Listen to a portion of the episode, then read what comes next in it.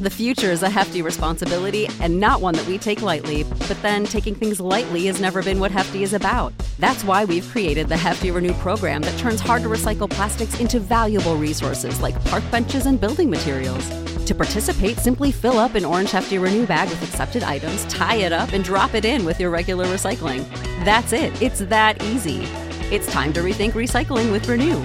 Particular valued resources may vary by geography. More info available at heftyrenew.com. This is the story of the one. As head of maintenance at a concert hall, he knows the show must always go on. That's why he works behind the scenes, ensuring every light is working, the HVAC is humming, and his facility shines. With Grainger's supplies and solutions for every challenge he faces, plus 24 7 customer support, his venue never misses a beat. Call quickgranger.com or just stop by. Grainger, for the ones who get it done. Next, on the OHIO podcast, we preview Ohio State's big game against Iowa. We talk recruiting, and is the Big 12 really better than the Big 10? And all of that starts right now. It's so easy to be average. You know it as well as I know it. It takes a little something to be special, Don. It takes a little something special to be a great player. We don't have enough great players. To hell with that! We don't want to coach average. I don't want to be around you. Why be around average? Proud of our young people in the classroom, in the community, and most especially in 310 days in Ann Arbor, Michigan on the football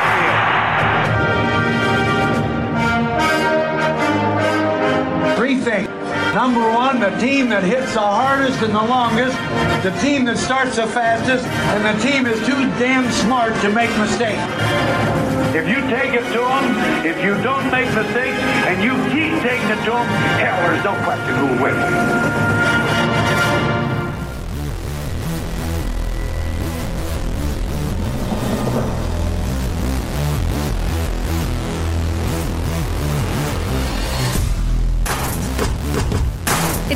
For the best Buckeye podcast. By fans, for the fans, where they hate that team up north as much as you do. It's time for the OHIO podcast. OH! IO, welcome back to the OHIO podcast, everybody. I'm your host, Buckeye Boggs, recording live from beautiful north central Ohio, where I am joined by the Wild Man, Chris Wilds from Marion, Ohio tonight. I know he's a little tired, but hey, he's here. He's ready to rock and roll. How you doing tonight, Chris? Well, I'll tell you, I'm feeling a lot better than I did the last time we talked, Eric, because I'll tell you, I was feeling rough then. Uh, Yeah. you know, still getting over that cold, and I spent a lot of time outside in the cold today. So, you- you know how I always used to talk about loving that cold weather and wanting that snow. I, I'm done with it. I'm ready to. I'm ready to move in with Aaron. I'm going to sleep on his couch. Speaking of Aaron, down in the down in the Lone Star State, fresh off the field. Welcome back to the OHIO podcast, Mister Sergeant MVP. How's it going, everybody? It has been a rough week. I will say that. Well, hopefully it's going to be a rough Saturday for the Iowa Hawkeyes who are going to visit Columbus for the first time in gosh, forever. It's been forever since they've been in Columbus. In fact, we're just going to dive right into the numbers of this game. Ohio State leads the series over the Iowa Hawkeyes, 46 wins to 15 losses and only 3 ties. Last loss to Iowa was in 2017. That was by a terrible score, 55 to 24. By the way, that was the last time these two teams uh, played one another. Was all the way back in 2017. Uh, there was a new OC on that team by the name of one Ryan Day. Who was calling plays, and JT Barrett uh, was coming off his best game ever as a Buckeye, leading Ohio State in the fourth quarter comeback over Penn State and Ohio Stadium, only to go on the road to Iowa City and lay a complete and utter egg against the Hawkeyes. Not that I'm bitter or anything. The last meeting in Columbus, however, was 2013. That was a Braxton Miller led Ohio State team. That's how long it's been since Iowa's had the opportunity to travel to the capital of the great state of OHIO.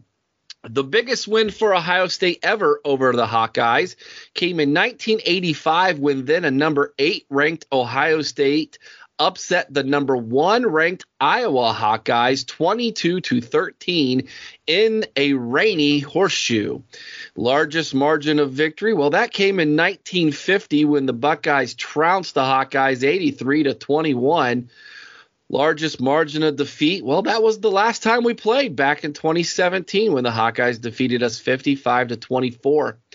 Ohio State's longest win streak over the Hawkeyes is 16 straight, starting in 1963 and running through 1980. Iowa's longest win streak over the Buckeyes is two. That would be 1922 and 1923. This will be Ryan Day's first attempt to beat the Hawkeyes as head coach of Ohio State, meaning he's 0 0 against Iowa as the head coach, while Kirk Ferentz' record against Ohio State Aaron, despite the fact that he is old as Moses, is two and eight. Only 10 games against our Buckeyes has he coached, and he's not fared very well with a winning percentage of only 20%. That somehow doesn't doesn't seem right. Feels like it's been so many more times, but yeah, I guess I guess so. But you know, he's been there since you know Abraham Lincoln, so I don't know. Just doesn't seem right, does it? It doesn't. It doesn't. All right, let's dive into the statistics. Chris, this is all you, buddy. So, guys, this is a very bad Iowa offense. Let's just start out with that. Iowa is ranked dead last in the nation in offense, averaging only 20 or 238.8 yards per game. They are 126th in the nation. Now let's remember, only 131 schools play Division One college football. They are 126th in the nation in scoring at a whopping 14.7 points per game. Spencer, Spencer Petras is the quarterback. He leads the team in passing with 87 of 161 for 940 yards, two touchdowns, and three interceptions. Sophomore Leshon Williams is the team's leading rusher with 64 carries for 236 yards and two touchdowns followed closely by freshman Caleb Johnson, who has 50 carries for 232 and three touchdowns. Catching the football, it's all about the tight ends at Iowa. Sam LaPorta is the team's leading receiver. He comes in with uh, 30 catches for 279 yards. And, and, a name that might sound a little bit familiar to Buckeye fans, Luke Lachey is their other tight end. And Lachey comes in with nine catches for 157 yards and is the team's leader in yards per catch with uh, 17.4 and receiving touchdowns with one. Guys, the offense is bad. I mean, Ohio State has single games with more touchdowns than this team has had the entire season on offense. They have a total of seven offensive touchdowns for the season. Defense, on the other hand, is another story. Iowa is the number three D, scoring defense in the nation, only allowing 11.2 points per game. They're ranked number seven in overall defense with 265 yards per game. They're opportunistic. They've had 11 turnovers halfway through the season, and they've accumulated 13 sacks. Their defense is led by linebacker Jack Campbell. Campbell leads the team with 62 tackles, and, and this guy is just everywhere on the field.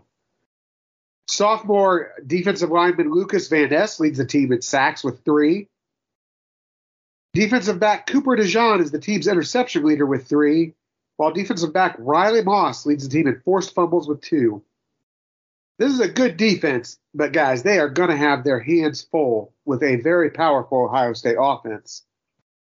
And that's an offense that right now is ranked number two in yards per game in the nation with 543.7 and they are the top scoring team in the nation at 48.8 points per game. It all starts with the Heisman candidate, quarterback C.J. Stroud. Stroud's 113 of 160 for 1,737 yards, 24 touchdowns, only three interceptions.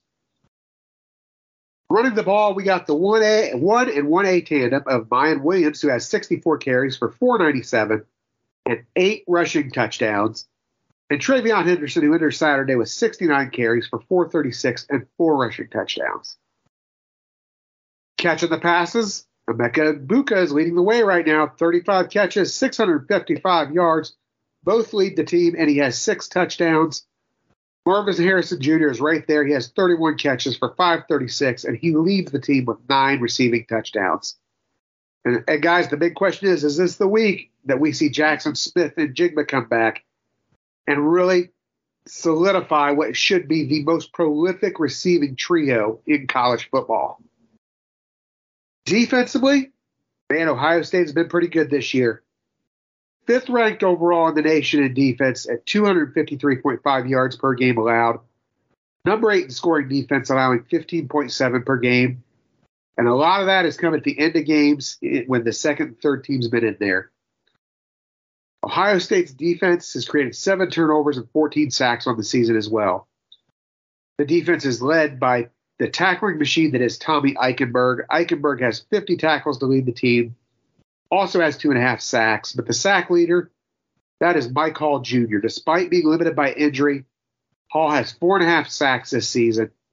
And guys, a cool fact I mentioned seven turnovers. Ohio State has seven turnovers.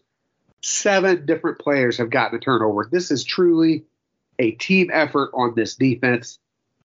Aaron, that's the, the game by the numbers. Why don't you tell us how it's going to translate on the field? I am on top of it for everybody, by the way. Okay, so let's start off by talking about that awesome defense of Iowa. All right, so I would like to bring up the fact that they have played South Dakota State, Iowa State, Nevada, Rutgers, that team up north, and Illinois. Okay, other than that team up north, they haven't really played anybody that's like an explosive offense. And I wouldn't even call that team up north explosive. Um, so I'm not sold on this defense. I'm going to be 100% with you guys right now. So what I saw on film is they run a 4-3 all right on uh, like as a base. They do run 4-2-5 quite often as well. Um, and it's very similar to how we do it. They'll have a stand up D end, and he likes to stunt with the defensive tackle. Uh, same stuff. You know, they, they do a lot of similar things. Now, one little one little hitch that they do like to throw in there is they'll have two stand up defensive ends, and when you see that, you will see one of them blitzing, and the other one will drop into coverage, and he will occupy the zone where the line the middle linebacker should be. So you'll see him uh, kind of look like he's going to blitz, and then he'll drop into coverage, into zone coverage there, right in the middle where the mic would be. Um, they are very gap sound on their defensive line. Uh, they're they're pretty powerful.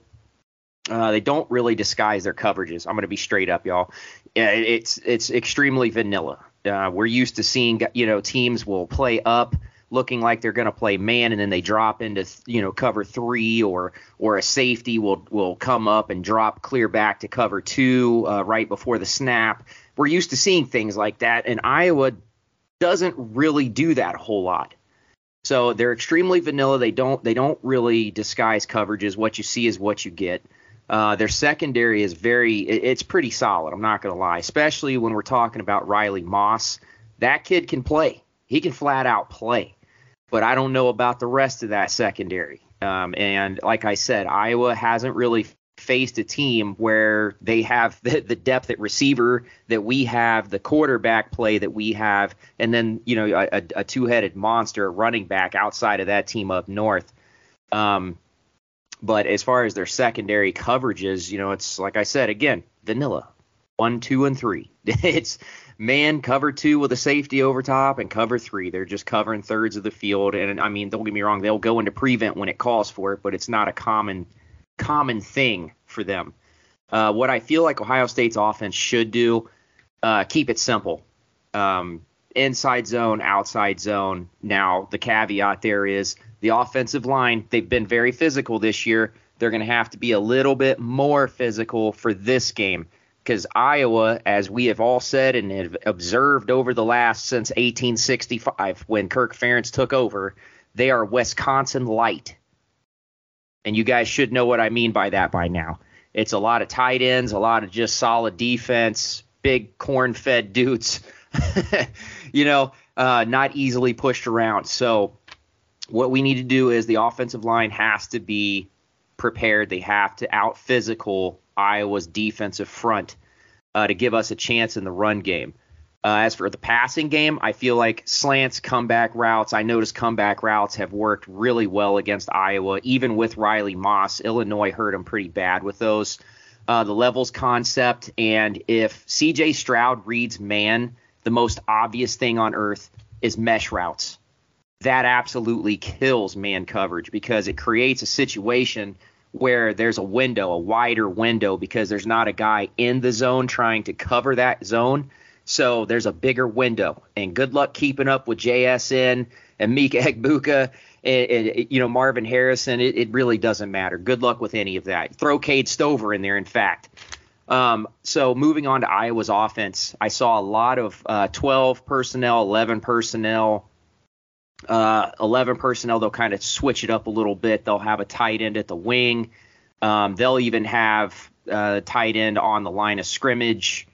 Uh, they do a lot of split back um, out of that. Uh, under center, you see the, pl- the play action. It, again, Wisconsin light. You know, under center, look for play action. Look for double tight ends. They're going to run the ball typically if it's double tight ends. Um, power running schemes. Uh, you, again, under center, you're going to see power I formation, old school football. They're coming at you. They'll run ISOs. They'll run little zones. Uh, the tight ends, as Chris said, they are used a lot. Uh, they throw a lot of shallow passes, lots of short routes. Uh, they will hit deeper and medium routes when you see trips. That is kind of like the indicator to kind of for the secondary to kind of fall back and keep things in front of you, make a good read. Uh, Spencer Petras will take off with it. He's not a runner by any stretch of the imagination, guys, but but he can hurt you. He can pick up five or six, you know, and and, and put his team in a in a better position. Um, as far as Ohio State's defense, though, again, physicality is going to be the name of the game on offense and defense for Ohio State on Saturday. Cover the tight ends well. That is their bread and butter, tight end passing and then running. So with that said, don't be afraid to blitz and commit to stopping the run. Force Iowa to throw to the outside receivers. Force that. I guarantee you, if we put them in a position where they have to throw the ball a lot and we shut down those tight ends, turnovers will be created. Beautiful. We like turnovers. Uh, yes, we as do. long as as long as we're creating them. well, yeah, come on now. oh shucks. Okay, so after hearing that, you should be well uh, informed both statistically and uh, schematically and historically, like nobody else. That's what we do here at the OHIO podcast. And now, guys, it's time that we take all this information and we give our prediction of what the score should and will be. Chris, I will let you go first since you weren't feeling well. What you got? My prediction for Saturday pain. Pain. I'm telling you, I see Ohio State. Especially, did y'all notice how much of a chip Ryan Day still had on his shoulder about that game? Oh yeah, he's he's pretty. I, well, I and then and Kirk Ferentz added some fuel to the fire this week in his press conference too, talking about how that uh, back when in 2013 when they made a big game of it here at the shoe, how that uh, they're going to do that again.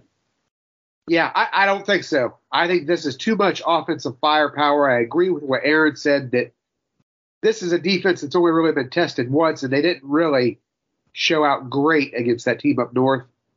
Uh, I, I think it's going to be a bigger game than most people think. I'll tell you what, I'm going to take Ohio State, and it's going to sound like a lot. I'm going to take Ohio State 52 to 3. I don't have that much, man. Um, Aaron, you want to give your score before I give you mine? Sure. I was thinking a little bit less than that myself. Um, I'm thinking Ohio State. I'm going to go 45 to 6. Dude! Did you just make that up? I did right there on the fly. That's what I got. I got the same doggone score. Oh, now I got to change it. Okay. Have a pitcher shutout, Eric. Mm, you know what? I'm gonna I'm going to agree with both of you. I'm going to take 45 to 3. How about that? I'll take one from uh, Chris and one from Aaron. 45 to 3. All right. So you all know the drill. To, uh, no one's guessed the exact score this season, and that, that's your opportunity to win a t shirt from the OHIO podcast. Speaking of merchandise, uh, we've got some brand new hats on the way. Um, we're going to call them Woody hats. How about that? You guys like that? We'll just call them Woody hats. Um, I think Eric, these are. I think about go, that phrase, my dude. Think about that phrase. yeah, I wasn't going to go there, Aaron. Oh, I will. I'll go there every single time. You're ridiculous for doing that. What size is your Woody hat, Jim? I... They come in large and extra large. wow. All right. How much thought did you put into that, by the way? I know. I don't know. I love them. Well, you get your Woody hat from the Ohio podcast. You know what's fun is Ohio State's got the Woody hat. That team up north got the Jimmy hat. Like, what is what is it with these two? oh gosh, just hope none of them have to play South Carolina. oh yes. Oh, okay. Moving on. Boy, this took a left turn quick. Yeah, okay. it did. we just drove that sucker off the cliff. So, Eric, just just to clarify, you're saying to make sure you wear your Woody hat if Ohio State's playing the Cox, the Gamecocks. Is that what you're saying? Just make sure you're well protected. How about that? Um, get your Woody hat. Get tested. Get your Woody hat. All right. We'll have those available. I know some of you have been asking about t shirts. We're going to have new t shirts too because, well, we have to have a new logo. We're working on a brand new logo. It's going to be pretty awesome. I'm fantastically excited about that. So we'll re- be revealing what that is uh, after the season. Okay. That being said, guys, we're going to take a quick commercial break. We come back. Um, we're we got a brand new recruit we need to talk about. Um, we've got uh, we've got uh, what we're going to be watching for at the game. We need to talk about the CFP and outside of Ohio State, Iowa. There's some pretty good games in college football uh, for your viewing pleasure for this weekend. So hang tight, everybody. The OHIO podcast is brought to you by Mastermind. Mastermind specializes in 360 degree high definition mobile video mapping, GIS integration, and traffic safety studies. Mastermind cares about traffic safety and keeping you safe on the roadway. Visit Mastermind at onlinemastermind.com.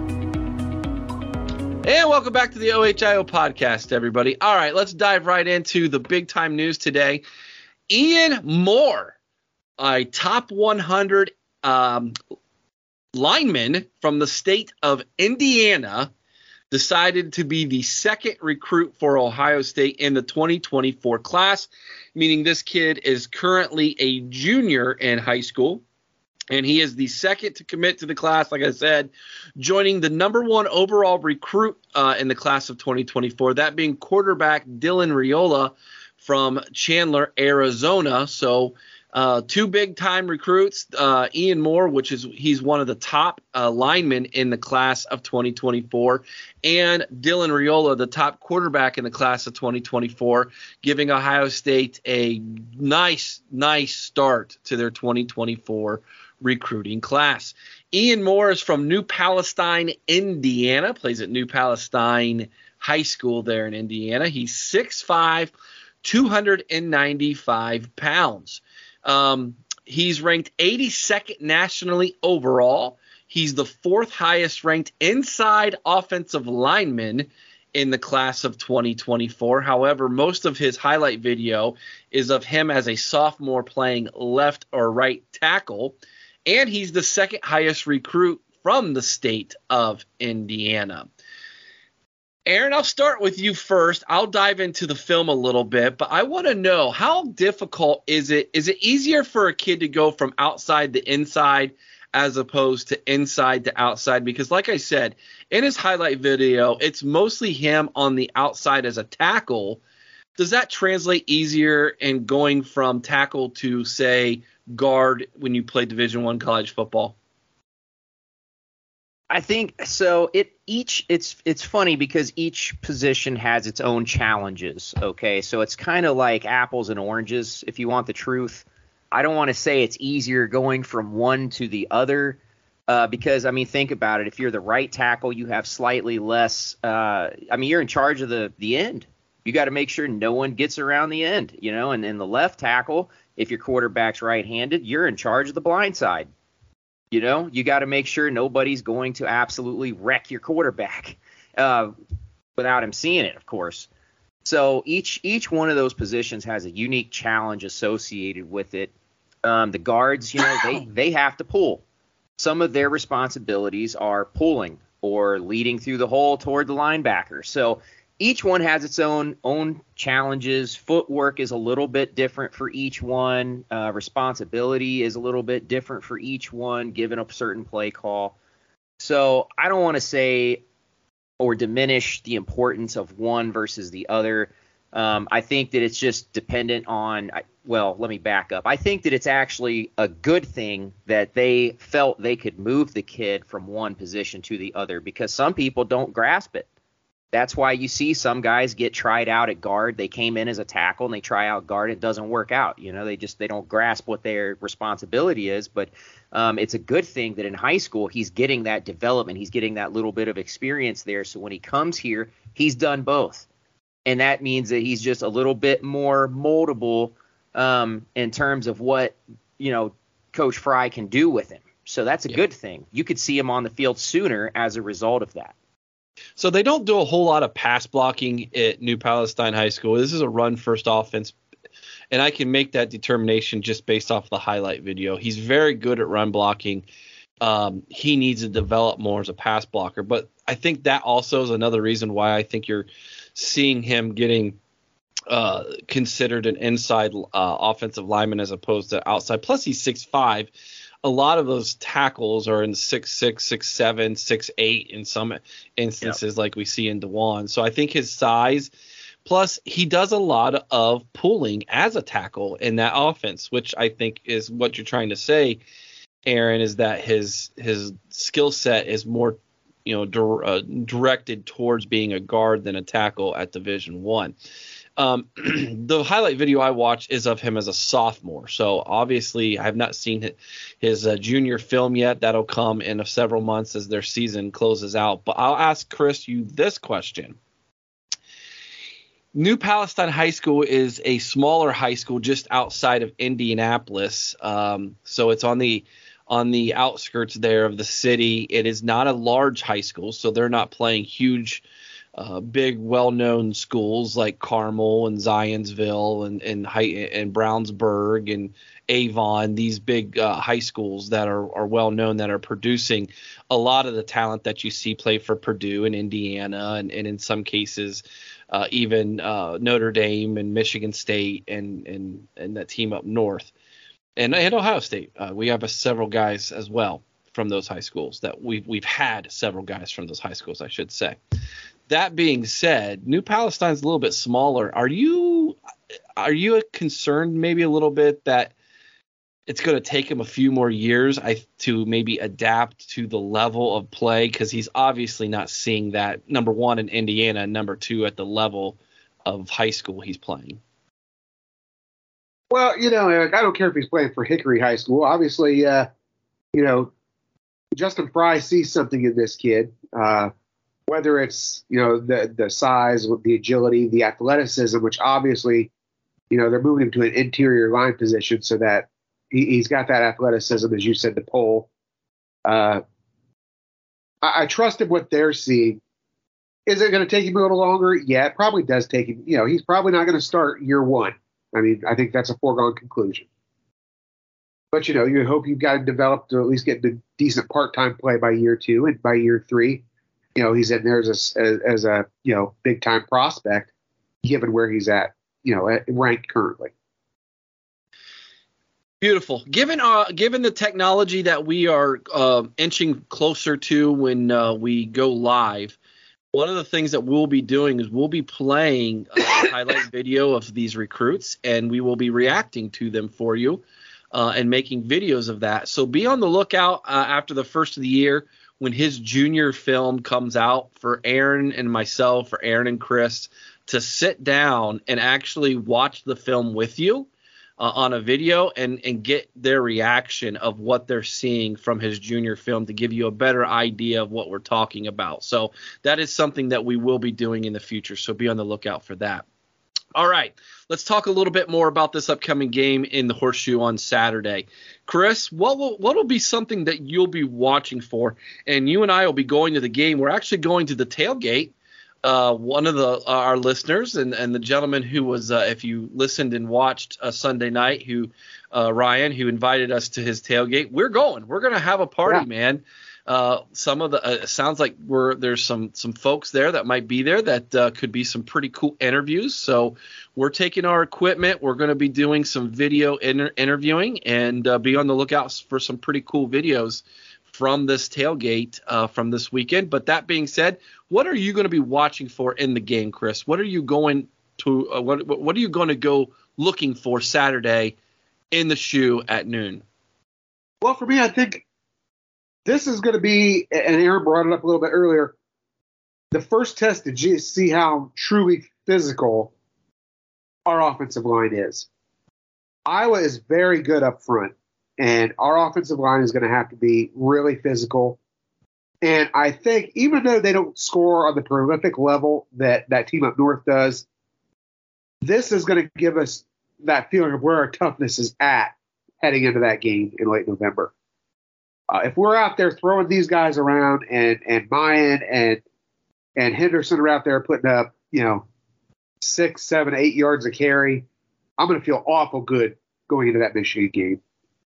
Uh, so for me, it's all about our offensive line versus that defensive front, just to see you know what kind of play we're getting. Aaron, how about you? I'm looking for a few things, man. Um, first of all, is JSN going to play? You know, I'm going to be looking to see if he's going to be out on the field. I know Coach Day seemed more optimistic this week about how he's doing in practice. Uh, and then the other thing is I'm I'm on board with Chris. You know, the the physicality test. Um, I believe this is the first common opponent that we will have with that team up north so far this year. So I think it'll be interesting and fun to see, you know, do we beat them worse? Do we allow fewer points? And I know football, as most sports are, is a game of matchups. So it doesn't necessarily mean anything, but it's a little bit of bragging rights leading up to the game. You know what I mean? So that's kind of something I'm looking for. Uh, is Miyan Williams going to be healthy? Um, I don't know that he had an injury designation going into this week, but I think he missed last week. So, you know, it's it's it's interesting to see what's going on there.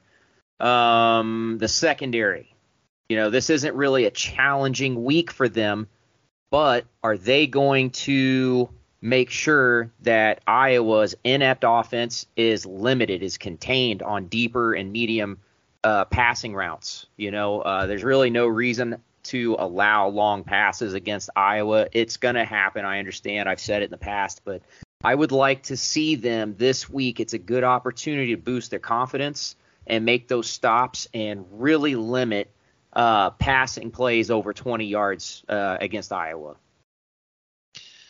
Beautiful. So I can give you a few little updates there, Aaron. Um, um, Williams and Henderson are good to go, both of them. Excellent. So that's good.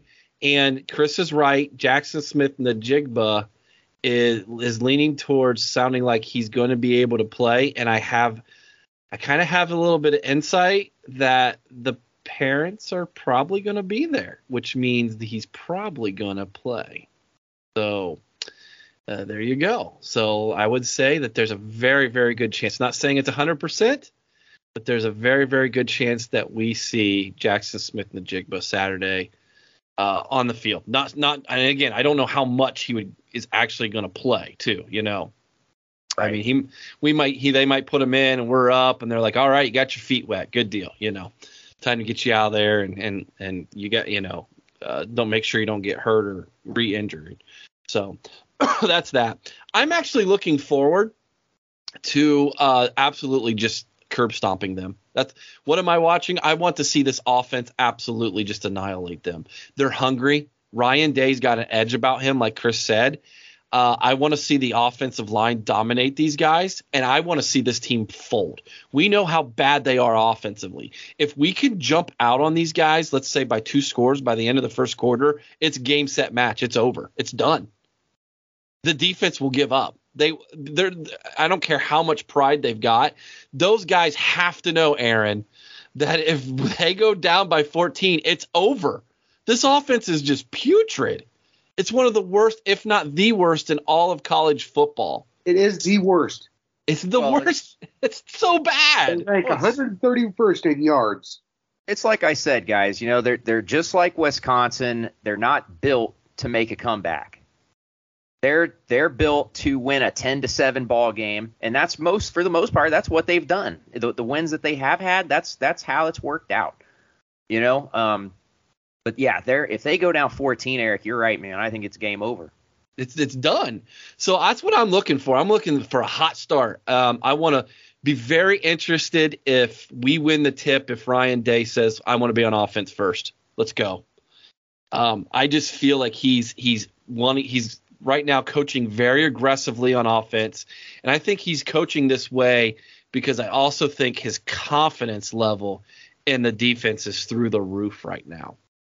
So that's what I'm looking for. I, am very excited about this game. I've had this game circled on the calendar for a long, long time. Every year, my wife and I go to at least one game together. This is the one we're going to. I I I want to win this game because I don't like Iowa for personal reasons. I don't like the state of Iowa. And when we lost in 2017, that is a taste in my mouth that I don't like, and I'm glad Ryan Day has that same taste in his mouth. It's time to get it out. It's it's time to to cleanse the soul by absolutely annihilating the Hawkeyes. That's what I'm looking for. All right. that being said, let's switch gears a little bit and talk CFP with Alabama losing last week to Tennessee.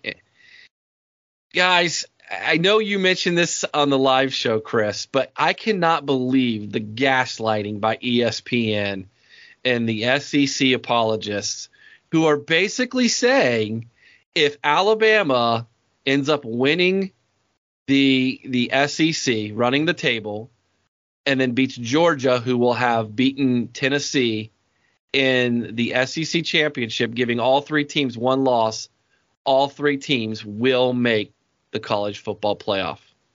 I cannot get over how much they're talking about it, setting the stage for it to happen, right? I mean, this is ridiculous. It's insane. It's so dumb.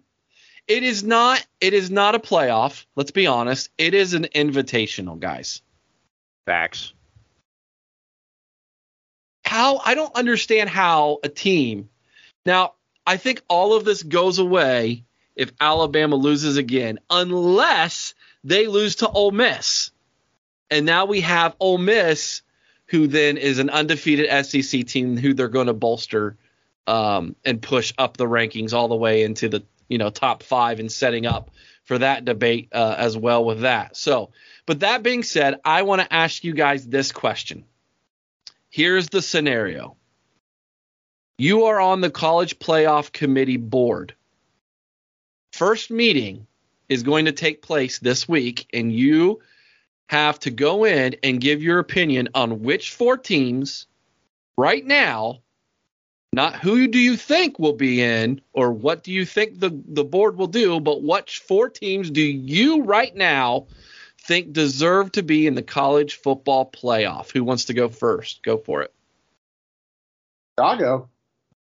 Uh, you know, I, I, think you've got to put Georgia in there. They're undefeated. They're the reigning, you know, reigning champs. They deserve a spot. Obviously, Ohio State deserves a spot. I think they are right now the best team in the country. They are playing as the most complete team in the country right now. I, I think you've got to give credit to Tennessee.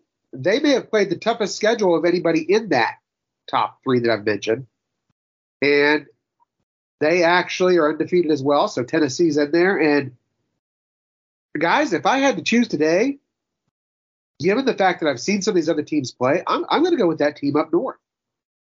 they've struggled at times, but versus you know if you put them up against Clemson uh, or Ole Miss, as far as they've had their struggles at times too, and and to me, I just think that if I had to choose among Clemson, Michigan, and, and Ole Miss, I'm going to take Michigan.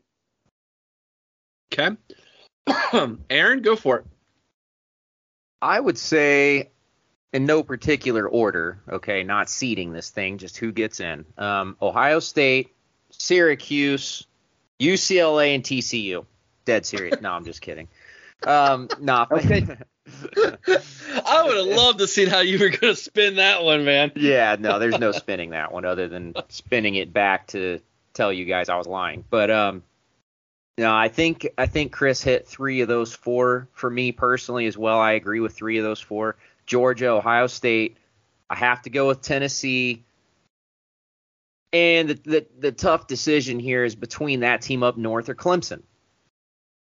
And I think that all right now I would need to give and I understand Chris's you know, I, I can't really disagree because they've looked really good this year at, most of the time, but they really also haven't played anybody uh, that difficult outside of Penn State, and I'm not sold on them either because they're they're pretty young outside of Sean Clifford, who's in his 19th year of eligibility somehow.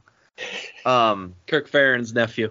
Yeah, yeah, they're related. There's blood there. They're vampires. That's what it is.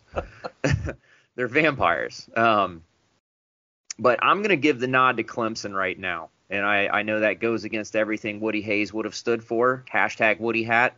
But um, I, I just I'm going to give the nod to Clemson right now.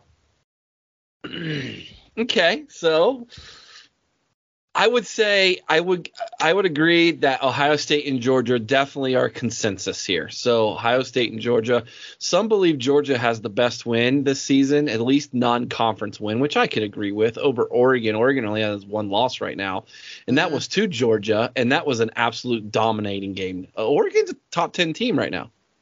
But should they be? I mean, this it feels like they have every, looked great in every other game but that one. That game okay. they laid an absolute utter egg, but so they played in those other games. Mm, let's see. I I don't have their schedule in front of them, but didn't they beat Utah? I think so. Who just beat USC? Yeah.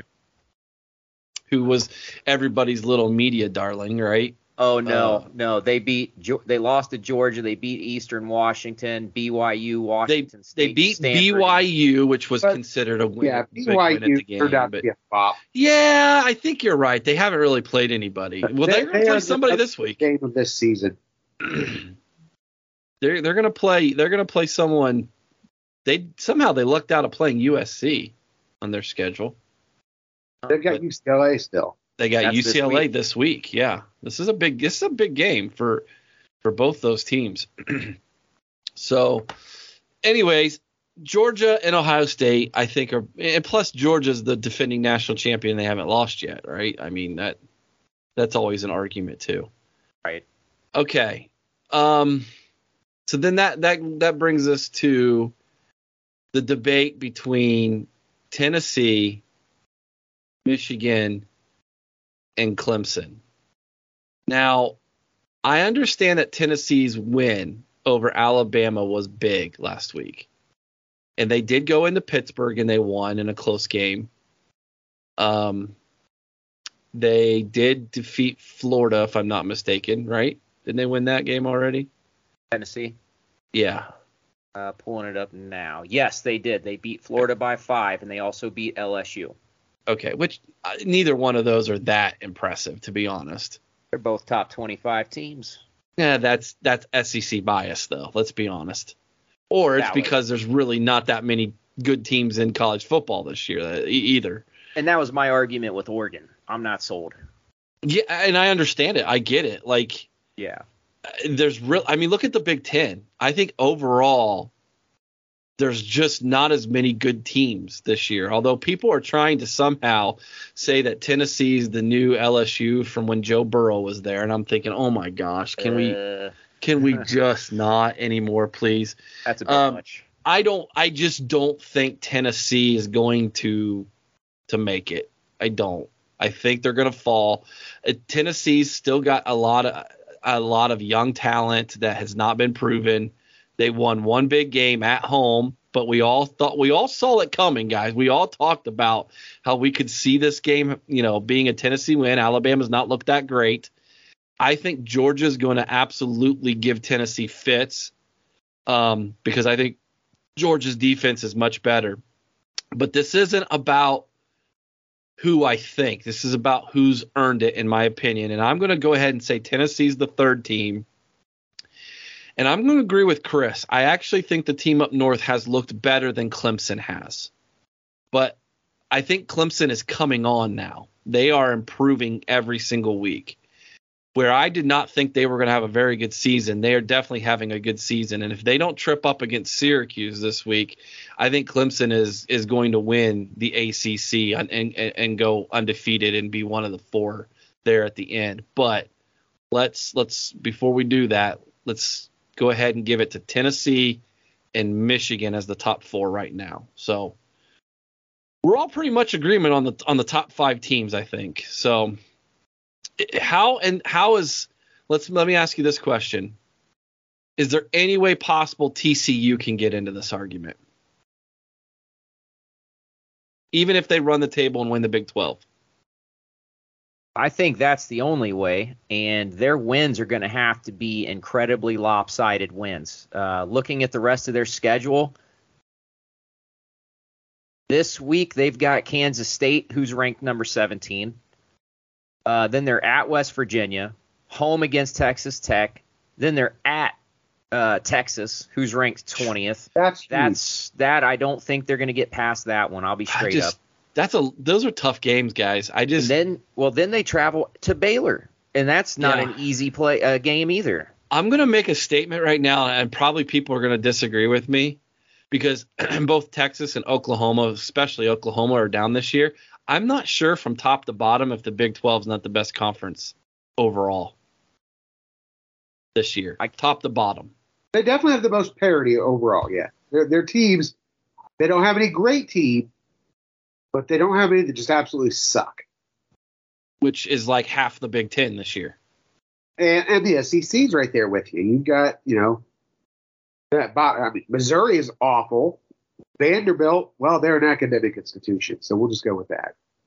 You know, I mean, there's three or four teams in, and Auburn looks terrible. So, yeah, you might be right, Eric. Yeah, just something something to ponder. Something to ponder there. All right, let's go ahead and give our big game predictions for this weekend, guys. There's some, like I said, some pretty good games, and I don't have the spreads uh, for you guys this week. I know that that's not something that um, uh, we've done the last couple times, but I do have the rankings and where the game is at. So, beginning in the ACC, where number 14th ranked and undefeated Syracuse travels to Death Valley to take on number five Clemson. I'm going with Clemson. Chris, who do you have? Give me the cues. I you warned us that you were going to do this. All right, so you're going with the upset, Syracuse. Aaron. I'm going with Clemson. I think that being at Death Valley, I think that's going to be a little too much to overcome. Yeah, if this thing was in um, was in Syracuse, what's that uh, the dome they call it? I forget what it's called. Not the Carrier Dome, is the it? Orange Dome, is it? Is it the Carrier Dome? Heck, no, I know. Orange Dome or something like that. When was the last time anybody cared about Syracuse football? Exactly. Um, exactly. Donovan, Donovan McNabb. Right now. Yeah, Donovan McNabb was quarterback there. That's Yeah. right. Ohio State played him when Donovan McNabb was there. Yep, sure did. All right. Uh, over to that Big 12 that I think is top to bottom, probably the most consistent conference in all of college football. Number 20 ranked Texas got their mullet special mullet back, and seems like they got some of their mojo back, and now they're on the road taking on Oklahoma State, the Cowboys. Chris, who are you going with in this one? Uh, give me Oklahoma State to rebound. I, I'm going to take them over Texas. All right. Chris says he'll be a Cowboy. Uh, Aaron, do you have Do you have the guts? I'm going with Texas. Yeah, so am because I. I think Oklahoma State. I think they got a couple guys dinged up, and Texas is getting healthier. So I, I'm I got to go with the Longhorns. Yeah, I think I think uh, I think Texas is uh, they're trending in the right direction. Yeah. Um, over to that big that big one over in the Pac-12, where number nine ranked and undefeated UCLA takes on number ten ranked and one loss but undefeated in the Pac-12, Oregon. Aaron, you're up first. I'm going with UCLA. Hmm. Taking the road dog here. All right. Uh, I'll go next. I'm going to go with um, Oregon. I'll go Oregon. Take the home team. I think they've played well. I think UCLA's run is going to end right here. Chris, you're the defi- deciding factor here. I got to go with Aaron on this one. I'm taking the Bruins. So far, Chris, you and I are exactly opposite. This is going to be either really good or really bad for one of us. That's good news for me. Yes, indeed. I need to catch up. Yes, yes Unless you it's do. really good for me, Aaron, and then uh, then it's trouble. You're right. Good call. Well, by the way, since you since you brought that up, I do have uh, our records right now, and let me see here. Aaron, you are at 14 and 14. I am only one game ahead of you at 15 and 13, and Chris is in the lead at 16 and 12. Two games ahead of you, one game ahead of me. So it's still anybody's game here. And this these records also let everybody know that we're really bad at this. yeah, we're trash. Like this is Hey, I'll tell you what, we're over 500. That's better than a lot of guys on the radio. This is true. This is true. And you I know, wouldn't put money on my picks. I'll say that. I wonder if we were going against the spread, how well we would be. Because sometimes, even though we pick the other team, it doesn't mean necessarily that it would, you know, it's not against the spread. So, but I digress. Over to the uh, overrated SEC, We're number 24. And here's why they're overrated. Mississippi State is ranked 24th. So Alabama is going to if they go if they get a bounce back win against Mississippi State, it's automatically hey they got a top 25 win here. See how that works? Stupid. Number 24 ranked Mississippi State goes to Tuscaloosa to take on the one loss Crimson Tide. I'm going to take Bama, Chris. Yeah, I'm with you on this one, Eric. Make it three. All right. So we'll We'll just do A's all the way across the graphic here, and that leads us to our last one. Number 17th ranked K State is on the road taking on Texas Christian University, the Horned Frogs of TCU. Chris, you're up first. Uh, I'll take TCU. Aaron. Yep. Give me the Horned Frogs. It's, we're going to make it a clean sweep for the Horny Frogs. So there you have it, man. TCU and Alabama are the is the only two teams that we agree on in these top 25 matchups. To reiterate, uh, Aaron and I went with Clemson while Chris went with Syracuse. Aaron and I went with Texas while Chris went with uh, Oklahoma State. Aaron and Chris both both went with the Bruins. I took the Ducks, and all of three of us took Alabama and TCU in their games. So there you have it. All right, I don't even know. Do, do, we even want to talk power rankings? It's so bad. Not really. It's it it's should pointless. be quick, Eric. I sent it to you. What's that? It should be quick. Just read it how I sent it to you. Actually, Yes. yes. You So- should do that because that makes the most sense. All right, Chris's power rankings: Ohio State one, Michigan two. The next 12 teams are the unpower rankings. Powerless. That's really all that needs The- to be said. the powerless rankings. Yeah, yeah. Really, there's not a whole lot of movement other than the fact that Purdue jumped up to third in our power rankings. So it's Ohio State, Michigan, Purdue, then Illinois. Penn State fell to fifth after their terrible loss in Ann Arbor. Uh, Maryland is back up to sixth now. They're starting to climb again after their loss to Purdue. And Minnesota is now down all the way down to seventh. So there's your top seven. Bottom eight look like Iowa eight, or excuse me, bottom seven look like Iowa eight, Michigan State nine, Wisconsin ten, Nebraska eleven, and then the last three remain the last three: Rutgers, Indiana, and Northwestern. I don't. I don't thought. I, at the beginning of the season, I never would have thought there's a chance that Illinois would be better than Penn State, Minnesota, Iowa, Wisconsin. I just I just didn't think there was a world where that existed. And here they sit with Purdue in the lead in the West, and it's just atrocious. And yet the West is still anybody's. it's, it's still, still, anybody's could, game. It it's, still could be Nebraska or, or Northwestern. Northwestern. right? Wild. Oh, absolutely wild. Crazy. Unbelievable. All right, guys, that's our show for this week. Uh, we will have video posted of the tailgate Saturday morning that we're heading to. Uh, Chris and I looking to have a good time there, and of course the game. Uh, make sure you come back Sunday night when we will do the review of uh, the big win over Iowa. Yep, I'm calling it. We all three of us are calling it. We think it's going to be a big win. Hopefully it is. I think it will be. I'm pretty confident in that. And as we get in, in diving into the second part of the season, guys, uh, although this game doesn't look like it, the second part of the season is going to be much more difficult for the Buckeyes than the first part. Iowa, Penn State here uh, is two of the games back to back that we've got. Uh, we've got Indiana, which that doesn't look tough at all, but we do have Maryland. We do have a team up north up ahead, and Northwestern. That's not going to be a tough one either. But Maryland, Michigan, and Penn State, three of our last five games, guys. So it's at the beginning of the year, I would have agreed with you, Eric, but let's face it, this conference is trash. It's There's, it's pretty bad. A, pretty bad. I mean, when when you look at your conference and you might and you literally say, I know the Big 12 is better than we are. We know the SEC is better than we are. I think the Pac-12 might be better than we are. And you're looking at yourself and are we basically the ACC? That's where we're at right now this year. Yeah, it, it's we, bad. We're where the ACC was during Clemson's big run with Trevor Lawrence and Deshaun Watson and those guys. That's I, dead serious. That's where we're at with this thing. It's Ohio State, that team up north, and then everybody else. Mm-hmm. And here's here's another thought for you. This might be an exercise for us to do Sunday. So look at the teams in the American Conference. How many of them are better than the bottom half of the teams in the Big Ten? Cincinnati right off the bat.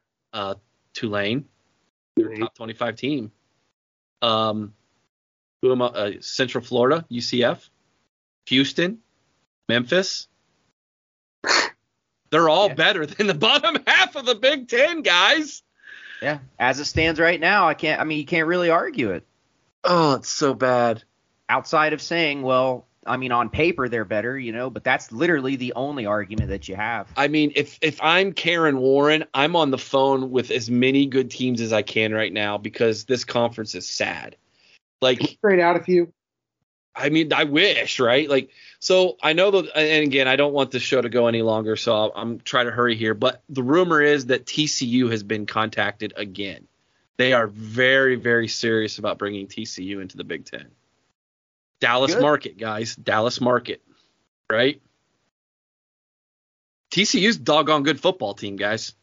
They're not bad at all. Uh, uh, that you've got Washington, of course, and Oregon still. Uh, Stanford possibly. I, I, even though they talk about Cal, I just please no.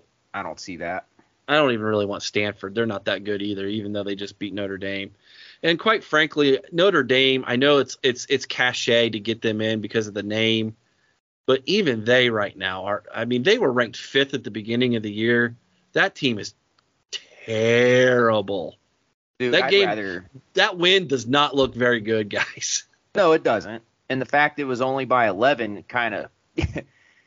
yeah, the, the only thing I can say is it was week one, and we'll just cut it at that. But I would so much rather the Big Ten go out and get like Oklahoma State, TCU, maybe Iowa State, maybe because I mean they have other sports programs that are really solid, like wrestling, basketball's pretty decent, um, and I wouldn't even mind seeing like West Virginia join because like they had a pretty good basketball program for a while, and they're they're decent at football. Heck, even Pitt. Yeah. So, anyways, it that, that's a conversation for after the season because expansion is not done. But that's our show for this week. As always, be kind to one another. I owe someone's OH and sing Carmen, Ohio with all your heart. Till next time, OH. Io. Io. Go Bucks. Oh, come, let's sing, oh, highest praise and songs through alma mater. While our hearts rebounding thrill and joy which death alone can still. Summer's heat or winter's cold, the seasons pass, the years will roll. Time and change will surely show how firm thy friendship. Oh, hi This is the story of the one. As a maintenance engineer, he hears things differently. To the untrained ear, everything on his shop floor might sound fine but he can hear gears grinding or a belt slipping. So he steps in to fix the problem at hand before it gets out of hand. And he knows Grainger's got the right product he needs to get the job done, which is music to his ears. Call, clickgrainger.com, or just stop by. Granger, for the ones who get it done.